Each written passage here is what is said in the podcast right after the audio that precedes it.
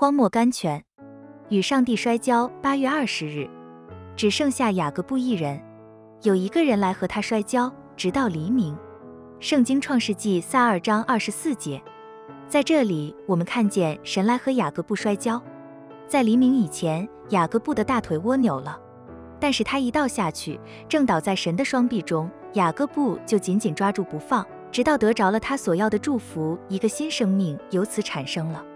他倒下去时是一个属地的、属人的、天然的生命，他起来的时候已成了属天的、属神的、超然的生命了。他那天早晨前行的时候，虽然成了一个疲弱残废的人，神却对他说：“你的名不要再叫雅各布。”要叫以色列，因为你与上帝与人较力，都得了胜。圣经创世纪三二章二十八节。亲爱的读者，如果神要我们进入最高最美的一步，我们每一个人都必须经历同样的征战，一切策略都会失败，所遭遇的尽是梦想不到的毁灭。那时候，我们必须从神领受超然的能力才能站住。但是在领受神超然的能力之前，我们必须先出代价。我们必须完全顺服，我们必须停止我们自己的智慧、能力和公义，与基督同定十字架，在它里面复活。神知道怎样引领我们走上这一步，他也知道用什么方法引领我们经过。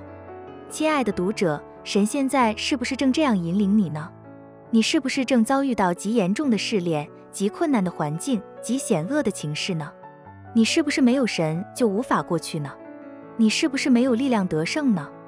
去投靠雅各布的神吧，将你自己无力的摔在他脚前，在他慈爱双臂中死去。你自己的能力和智慧像雅各布一样，带着神的能力和充足起来。如果你想走出你的困难狭窄的处境，出路是在顶上，你必须向上走，才能得到释放。啊，巴不得你也能得到雅各布所得到的一切。选。